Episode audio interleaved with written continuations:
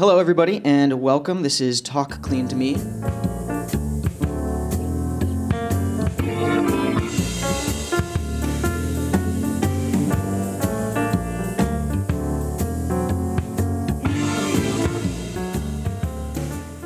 I'm your host, Joe Karen, And I'm Chloe Holzinger. and today we are sitting down with, um, oh my God, I'm blanking. And uh, m- I'm the CEO and founder of Oh My God, I'm Blanking. We're, um, we're an organization Uh, that what- likes what to is it? erase. Fit pipe. Proper pipe. Proper pipe. You guys got to excuse me this morning. Uh, we are sitting down today uh, with Proper Pipe. If you guys could go ahead and introduce yourselves. How you doing? I'm uh, Ruben Mako, CEO and founder of Proper Pipe. Hello, I'm Abel Jimenez. I'm the business development manager for Proper Pipe. Great. Thanks very much for joining us today, guys. Um, so I'm going to start it off a little differently, I think, today. Rather than jumping right into the technology, uh, we have something a little unique here for the podcast. We were talking about this earlier. Um, a lot of the folks we've been talking to started with a solution and were looking for the right problem that they could solve. But you guys came at it from the other way, it sounds like. You had a problem and you wanted to put your heads together and find the right solution. So can we start with the problem? Like, what, what was it that inspired this? Sure, sure. I'll, I'll talk about it because um, essentially uh, our, our technology actually centers around piping and uh, jointing uh, pipes. And I was joining uh, pipes in Iceland some many years ago. So while I was installing this in extreme conditions in, uh, in Iceland, um, we would find there was a lot of problems as in users that were not really with, in line with the manual. So ultimately, we were, we were installing a network of pipes that had hundreds of joints in it. And when you're done with hundreds of joints, you're, you're supposed to pressure test those hundreds of joints with, with uh, ditches open. There was a, uh, a, a, a, what you- a project management team out of Germany that uh, the project manager, project manager came over and he looked at the, the uh, site. And right when we're supposed to pressure test, he goes, We're going to skip the pressure test. I've calculated the risks, close the ditches. And that's what he did. And so we closed the ditches. Well, people closed the ditches. I was a small part of the chain. And after they close the ditches, everybody's looking like confused at each other, like, oh, you know, what's, what's this guy doing?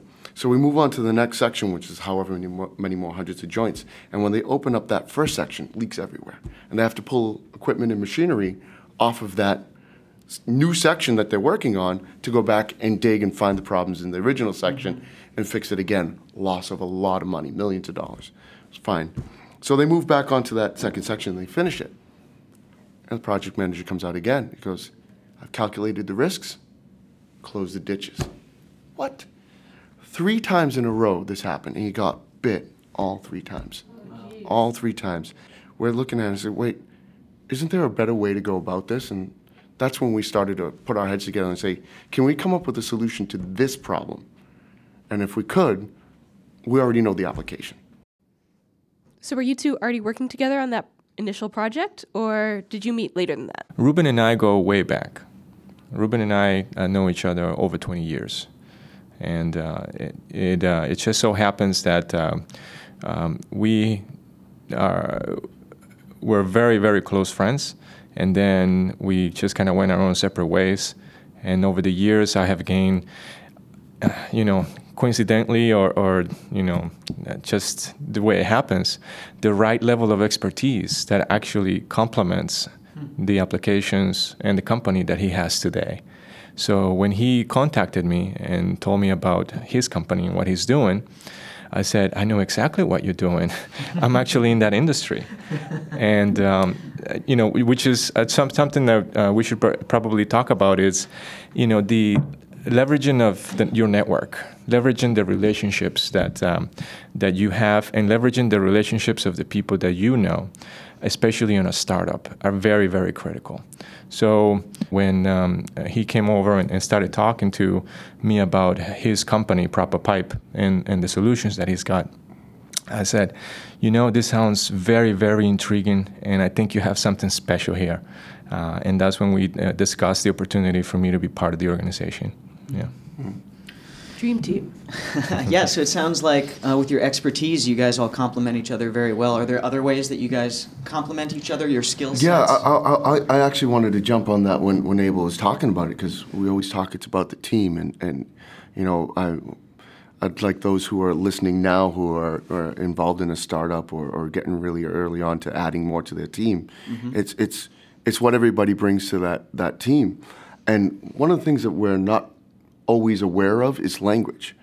There's a language in business and academia and industry and all these things, and it's it all sounds like English, but it's it's very different. um, and so w- when we brought Abel on board, the the funny thing about Abel is uh, I sort of outlined to to Yon, my my partner, um, that Abel speaks GE or General Electric Ease, if you want to call it that, and Schneider Ease speaks that language where, where we don't really speak that. And even another member we brought on to, to, to our team is a, an extended member, uh, Pat Bench out of Benchmark Strategies Government Relations. Um, he did a lot of government relations with us. And when we go into meetings with him, yeah, he's speaking English. But when we speak English to, to the governments, it's like they don't understand us. I but know he's exactly saying, what you mean. Right, but he's right. He's the right guy. Speaks the, the, the right terminology, and so the the members of your team that their background is also their language, and being able to leverage that is something that not, not every startup eh, figures out right away. You end up going with a sales guy into, into a government meeting, and you end up losing that contact. That's that's and I think that's that's a key point right there, and I'll, I'll sort of jump on it for anyone who's who's trying to grasp on to what it is. Don't bring a sales guy to a government meeting and have him try to sell. Don't do that. Sounds like you might be talking from experience. Yes. go ahead. Go ahead. Go ahead. I'll, I'll, I'll, I'll, I'll, I'll so, chime in. so, so, so, uh, there's something I'll, I, I, I, I referred to as a sales war cry. And uh, when we first brought Abel on, we, Pat and, and had set up a meeting. We were going to deal with some government uh, meeting, and um, and we're having sitting there having the conversation and and uh, Pat's on my left and he's talking the whole time. He's he's running the meeting and I'm listening to Pat. Yone's listening to Pat. We all know what Pat's saying and why he's saying it. We know when we're going to be keyed in. What we don't notice is Abel on my right. He's losing his mind because he can't believe the crap that is coming out of Pat's mouth that is not getting to the point and not resulting in in the the the the, the let's say the, the I don't I don't want to use result again. Yeah, go So, so I, I used to be in sales uh, for my first half of my career, mm-hmm. right? And sales guys are, you go into a meeting with an objective, and that's to get a sale, mm. or at the very minimum, certain type of commitment, mm. right? So, how do you deal with the government is very different than how you deal with corporations. Mm-hmm. And as Patrick is talking to these government officials, they're establishing a relationship and establishing, you know, credibility and doing all these things. And and I'm here shaking like a, a full of coffee, right? Because I'm I'm dying. I'm like, where where is the commitment? Where is the number of units? Where is the pricing? Where is you know how how long is this, this going to take? And I jump in, right? And he, and uh, uh, cover it. he jumps in and makes a sales war cry. And he took over, he just jumped out and said stuff. And me, Pat, and Joan just put our heads in our hands like, what the? and, and Abel felt so proud of himself. Like, I was able to steer the ship in the right direction. Right. And we walk out Saving of that. the day. Yeah, Right, saved right. the day. And we walk out of there. And, and, and uh, Abel's like, ah, smiling, happy on cloud nine. And me and y'all like, what the F did you just do? It's, what? What? did we, we, what? And then uh, afterwards, yeah. He didn't, he- yeah, he had to learn the hard way. But that's when you learn by experience right there. That's So, when you learn by no, experience. don't get me wrong. Some of the skills that I do have have worked very well in other situations. this, this is not this is this is a, a- an example where it did not go well, but it is a good example to to communicate for startups to let them know that they're individuals that have that experience and that expertise in those separate industries, and it is very hard to have those individuals cross industries and be successful. Let those guys do what they do. You know, that's why we have a government relations person. So yeah, talking the right language to the right people, using the right tools on your team to do that in the right way, all very important. And also a, a live and learn kind of thing too. I think you kind of just have to learn by doing with stuff like that. Cool. Um, did you have anything, Chloe, for the next question? No, I'm Okay, I'm good. cool. So I wanted to ask a f- you know uh, a, a broad question about you know your journey to becoming entrepreneurs. You know, were you always entrepreneurially minded? Did you always consider yourself an entrepreneur? Is this your first kind of outing. Uh, can you talk talk about that process a little bit? You want me to go for that? Yeah, I think you should. You know what I think we should do is just keep bobbling the ball back and forth so he has to edit out a lot. I, I, I think Ruben has been an entrepreneur all of, all of his life. Oh, yeah. He thinks so. That's because he's known me for half of it. um, no, no. I, oddly enough, sure, I have been, but I didn't know it. Right? You sometimes you don't know um, where you're going to go career-wise in life. What I did always know is I love solving problems, and so and I did things always sort of hands-on uh, throughout my life. I have had jobs as a locksmith, as an auto mechanic, uh, residential construction, commercial construction, because I always wanted to know how those things worked. Um, and whenever I was in those jobs, I always ended up in the, the position of having to solve the unique problems that nobody else could solve. And for me, that was always rewarding and fun, but that was sort of the end of it, you know. When I stepped away from that, I just wanted to do something just completely off the wall different. There's a reason why. I'm probably not going to explain it here, but there was a reason why. And so I went and I went to go do something off the wall different. I said, let's start a company. And I actually ran around to a bunch of my friends. You want to start a company? You want to start a company? You want to, what do you want to start? Anything. I don't care. Doesn't matter. Anything. I don't care. And uh, ended up um, hooking up with uh, my, my partner, Yon. And um, we started this company. And after I got into it, I go, wait, wait a second. This is what I should have been doing the whole time. This is what I should have been doing my whole life. And what's funny is, I don't think I could have done it without Yon. I can't do it without Yon, I'll put it that way. The third wheel in a conversation between me and Yon ends up with a flat tire, usually. But me and Yon, we just sail through with a solution as rapid as possible. And, and it's, it's never about feelings. And that's the other thing about, you know, working with your team is work is work. It's, it's not emotional. Nothing can be personal. It's about getting, getting to that goal. That's something that actually uh, I experienced the beginning of, you know, joining the team. Um, you have to separate the relationship that you have with the team and look at it from a professional perspective. And that's really, really hard to do, especially when maybe you have been friends with that individual, right? You were my friend. and um, there is you have to be open you have to be um, willing to take criticism and open to that in a different way than you would from a friend.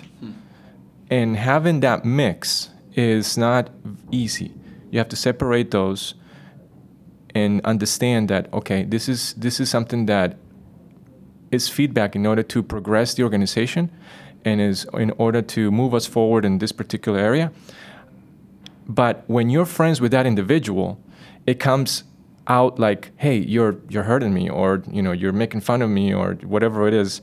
And especially for startups, usually they're made from colleagues or um, you know people that are going to school together and they they're friends and they they start this co- company together.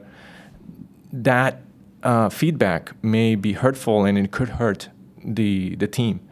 Uh, and you have to be able to separate that, that friendship with that professional uh, mindset and goal achievement. You know, it's just like uh, you know the, the uh, a great singing team, right? That you know grows up together and then they start to have all kinds of fights and then the the, the singing Child. yeah, yeah, so stuff like that, right? Similar, right? They're all friends, but they're all working together, and there is all kinds of conflicts. And same thing with a startup, right? You just need to make sure that you communicate well and that uh, you respect each other, and you know, set some ground rules from the very beginning. That's great advice. Yeah. Uh, Abel, did you want to say a little more about your journey of becoming an entrepreneur? Um, in particular, I'd like to. So, is your role now at the company more technical, or are you still on like the sales side of things? Uh, well, in, when you're an entrepreneur and when you're in a startup, you have you basically do everything, right? You're you're the the person who are representing the company when you're speaking with individuals. So you have to make sure that you use the right language, and you're also mopping the floor and picking up the trash and doing it right. So it's you you're, you're doing everything.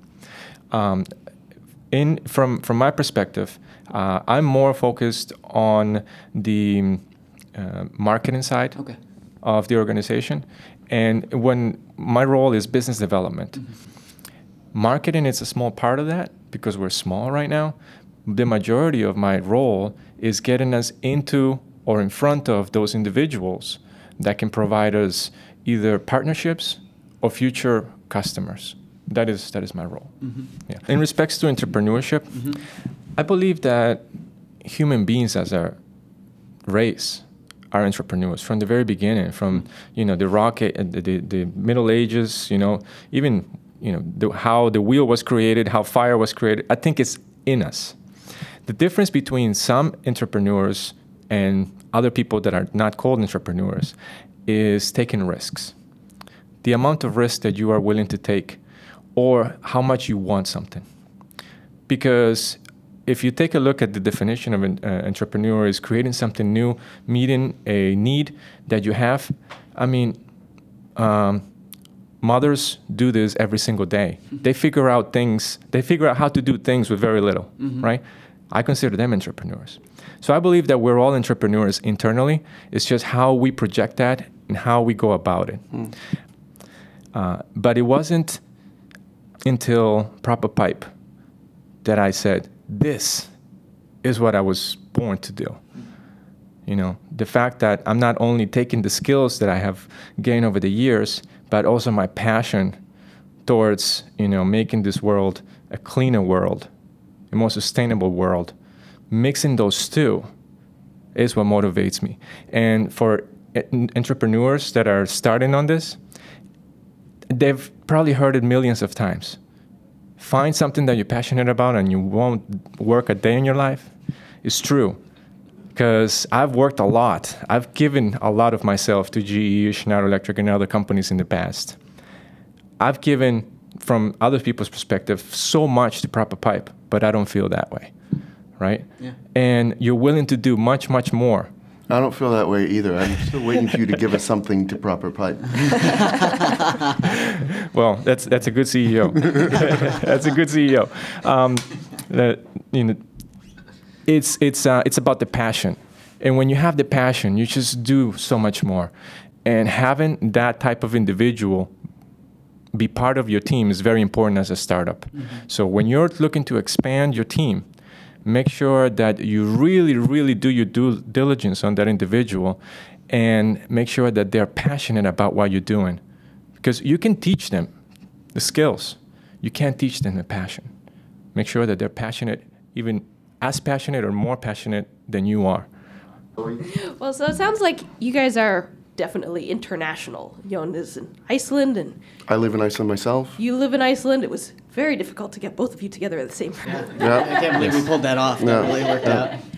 But so how do you how do you manage that? How do you communicate over those time differences, um, over the culture differences of living in Iceland versus living in Boston, Massachusetts? Okay, so that, that I'll, I'll tackle that first. Culture difference of living in Iceland versus Boston.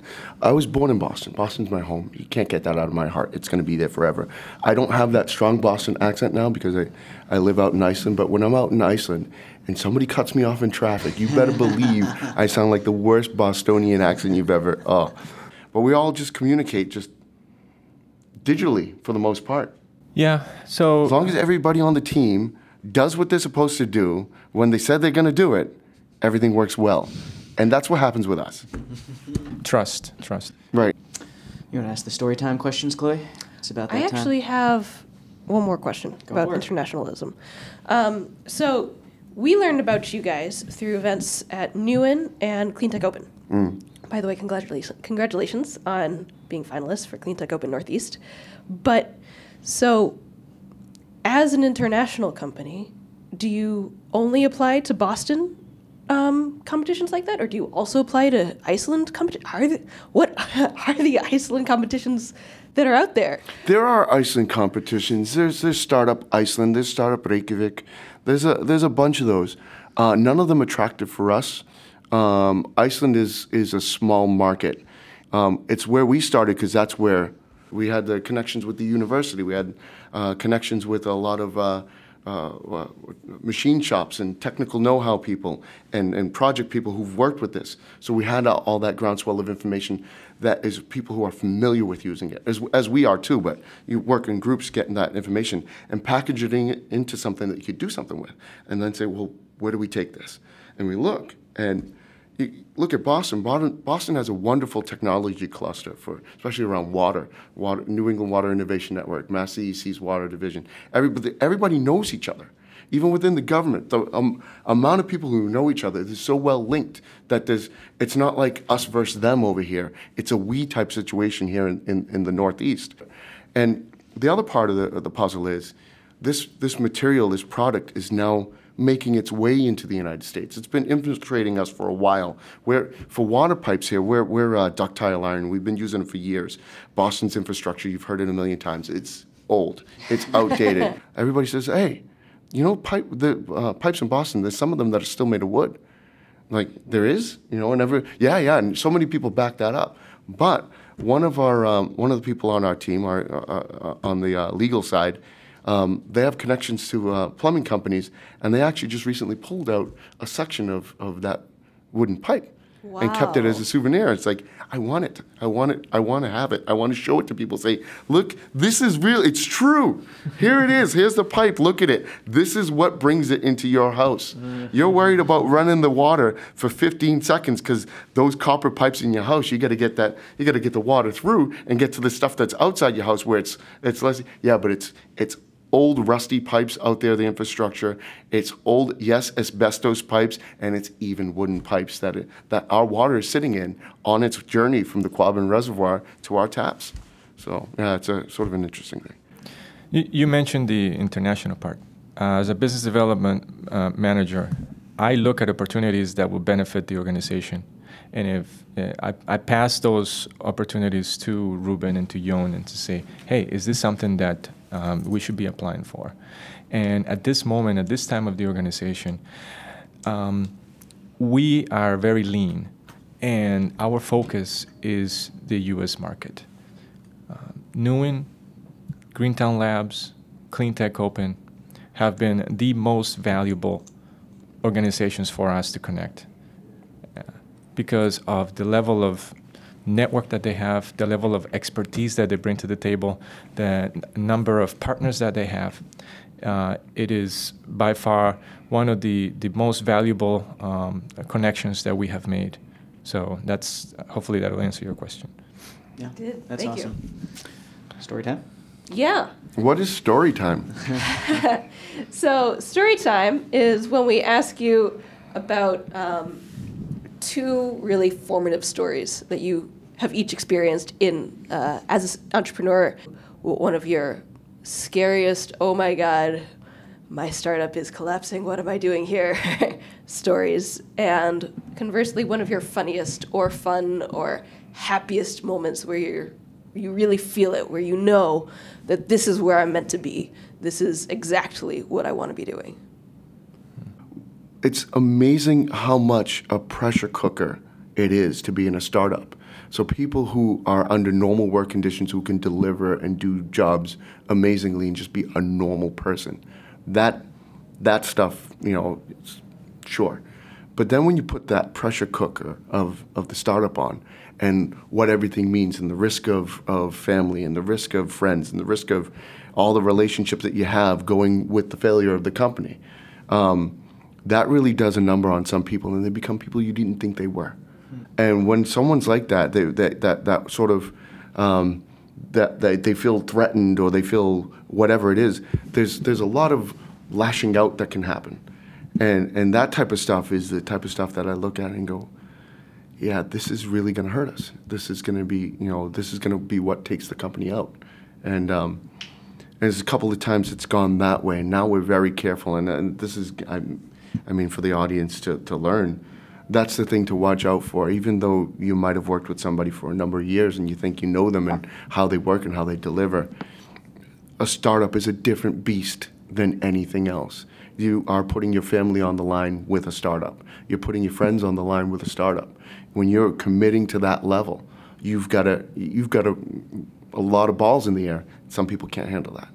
You know, uh, and I understand if you might not want to, but could you give a specific example of that kind of um, someone? I have to be delicate. yeah, no, absolutely. And Right. if you don't want to, that's totally fine. I, I, I have to be delicate, but I mean, I, I think the best way to put it is no, they'll never do that. What? Did they just really do that?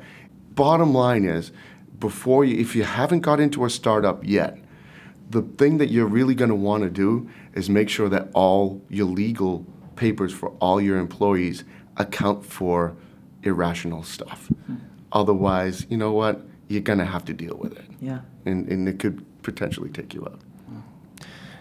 The um, the way I like to think about it is that having the the risk of that startup becomes much much heavier in you, and then you start to look at diff- at at things differently, and you start to do irrational things. There's a risk to it, and people need to know about it.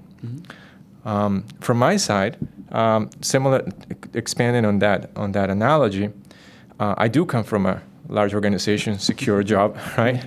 And uh, it, there was a point where, you know, my friends, which and, and ex co-workers, which are in that world, they're saying, "Oh, you're working for a startup.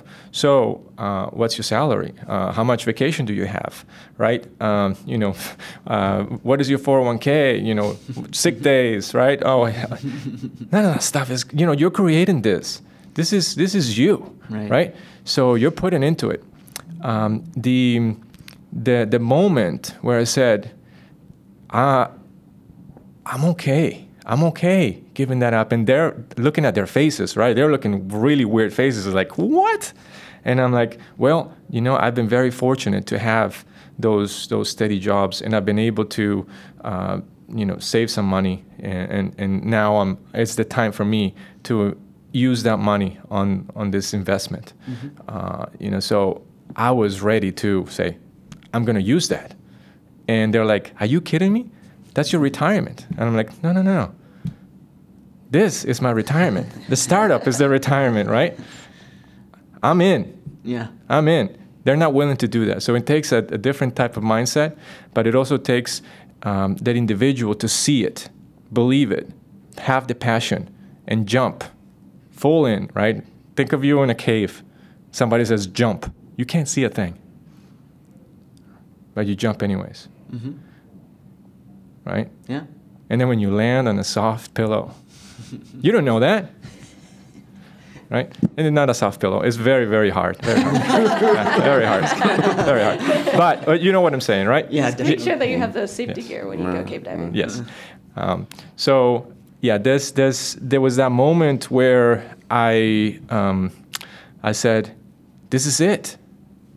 I'm going. I'm going for it. I don't care what anyone says. I don't care, you know, how long it takes. This is what I'm doing." That was a really, really awesome moment for me because it lifted all those worries from my head, from my shoulders, from everything that I was doing. I said, it's going to be okay. You know why? Because I believe in my team and I believe in myself. I believe in the product, and we're going to make this happen. Yeah. Um, you mentioned this company is an international company. We have people from all over the world.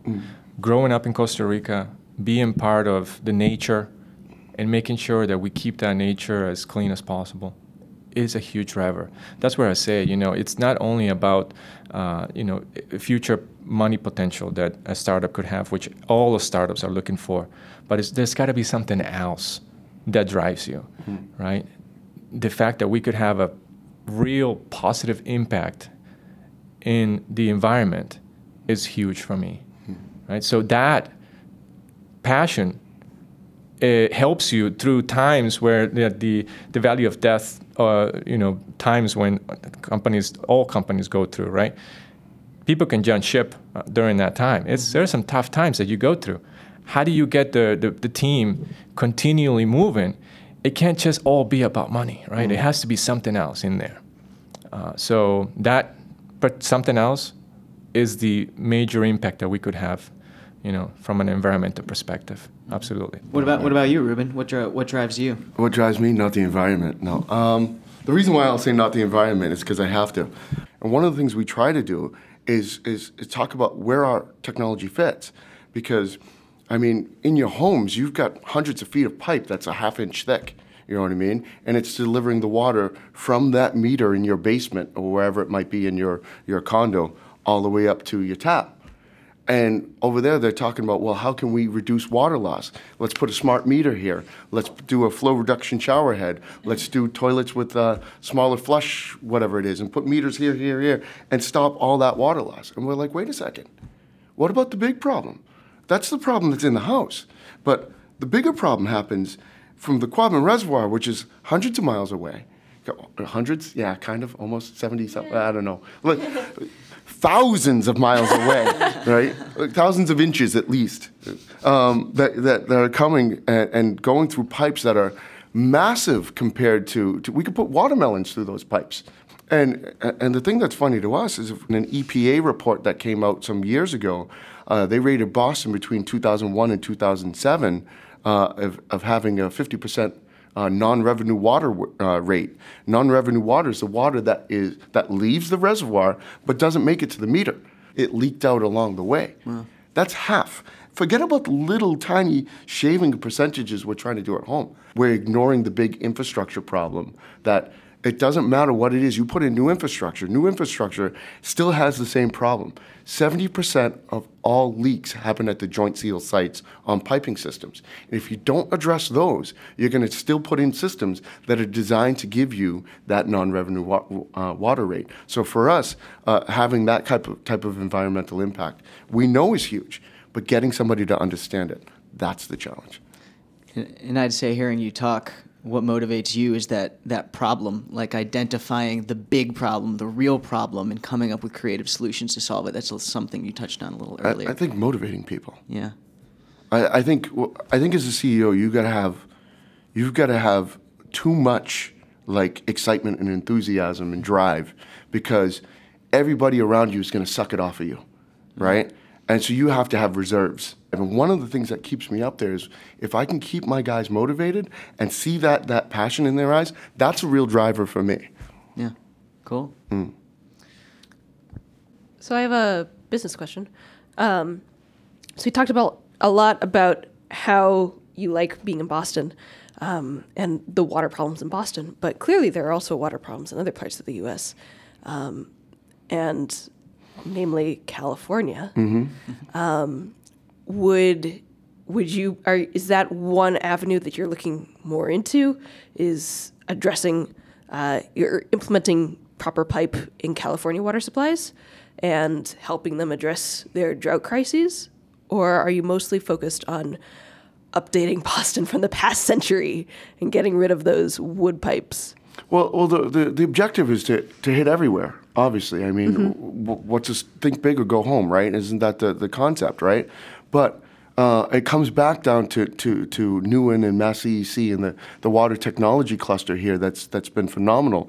One of the things that we found in Boston, and in particular uh, NEWIN, is the people here, the experts, right? NEWIN, for example, was able to put a, an event together to bring businesses, uh, startups, established businesses, academia, right? Um, all uh, government as well, all together into a single event where people bringing up uh, or brainstorming ideas in how to change the status quo and create innovative solutions that can resolve the bigger issues that we're having today, like non-revenue water. Right? So that type of activity is very hard to find in other areas of the country, never mind the world. That's one of the reasons why we're here, because we have access to those innovative individuals, those test beds. The mentality in this area is very open. Greentown Labs, we're here, we're here now. Greentown Labs is connected to this network as well which which you guys know. Uh, for I don't know who's who knows about this podcast, but they're listening it to. It's being recorded at Greentown Labs, just a stone's throw from Harvard University, and these guys are wired into the network as well. Right. In California, yes, there is a water issue, but uh, Silicon Valley, they're focused on other innovations. Mm-hmm. We feel that because we are connected with the water network, this is the best place for us to be a lot of your advice uh, has for starting a startup and being an entrepreneur um, in the startup world has been for um, people who have gotten used to having those regular paychecks and that safety net. Um, do you have any advice for somebody just out of college or somebody like me who my whole experience has been in startups? And what if I want to make my own startup?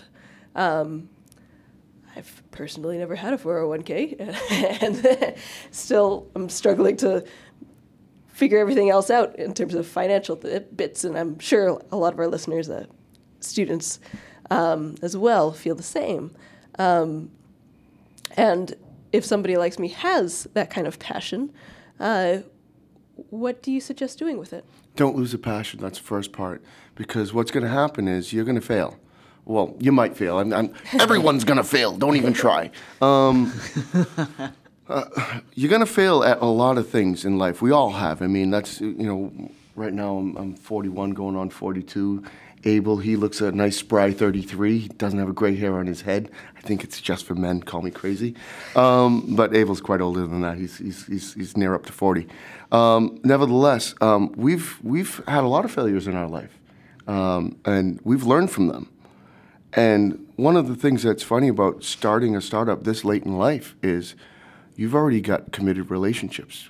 Uh, I've got a wife, I've got children, um, and having them, having to put them along uh, the, the sacrifice block with everything else, that's a whole layer of complexity. So if you're coming just out of school and you've got passion and determination, you're going to go in there without having that extra lag on you. You're able to throw so much more and learn from that experience the most so that later in the line when when you're on your third attempt at a startup or your fourth attempt at a startup you've learned all the hard lessons you've needed to learn with as minimal collateral damage as possible. Because there is collateral damage. I, I don't get to see my kids as often as i would like to.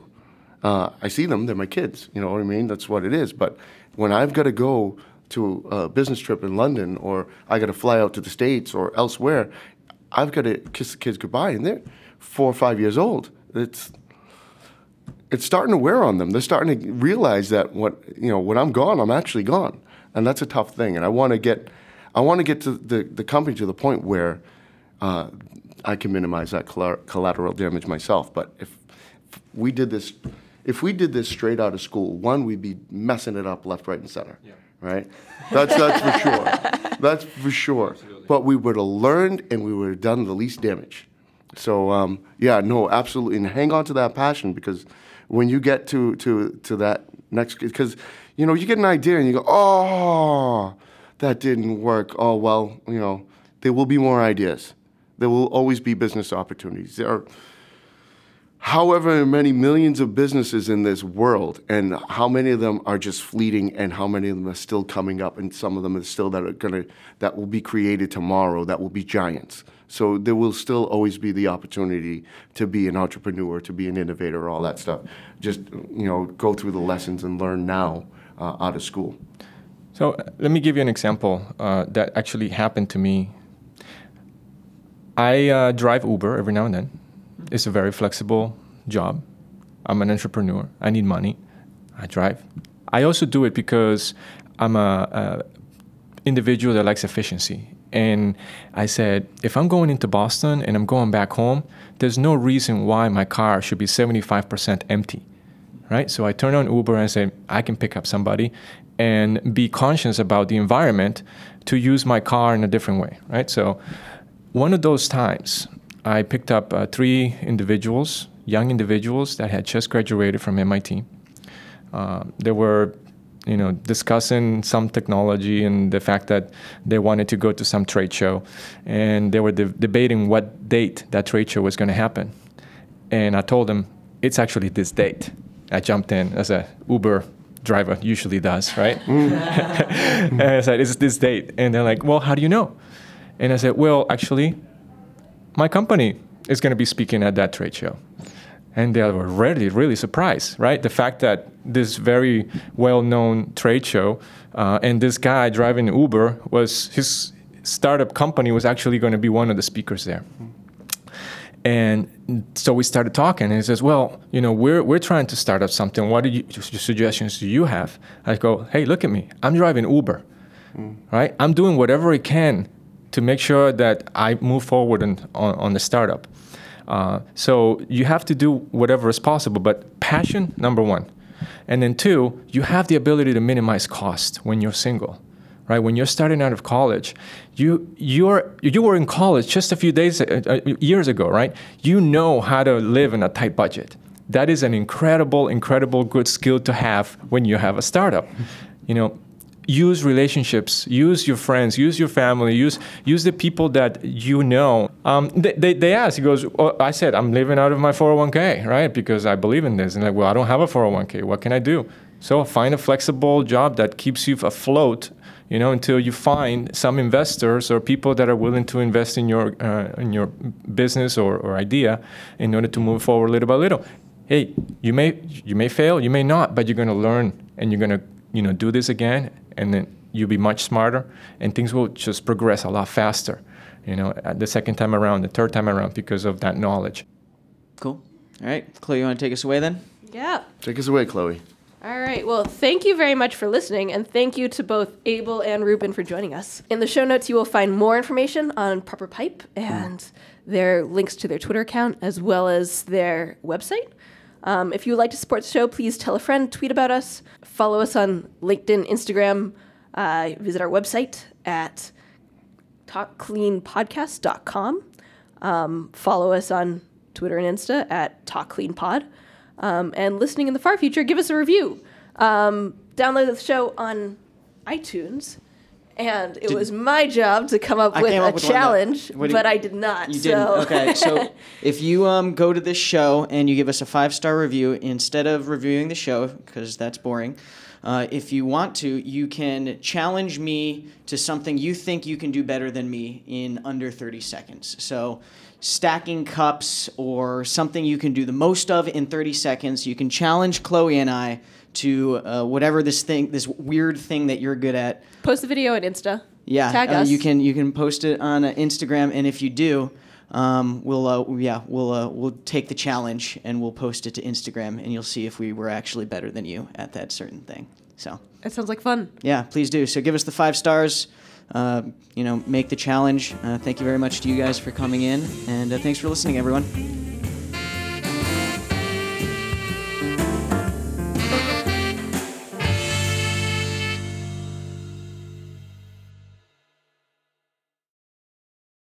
Parappa the Rapper, stage one, uh, for those who are curious. original rhythm game. The original rhythm game.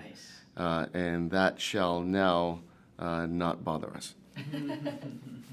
Sorry, turn off that PlayStation. What's the matter with you?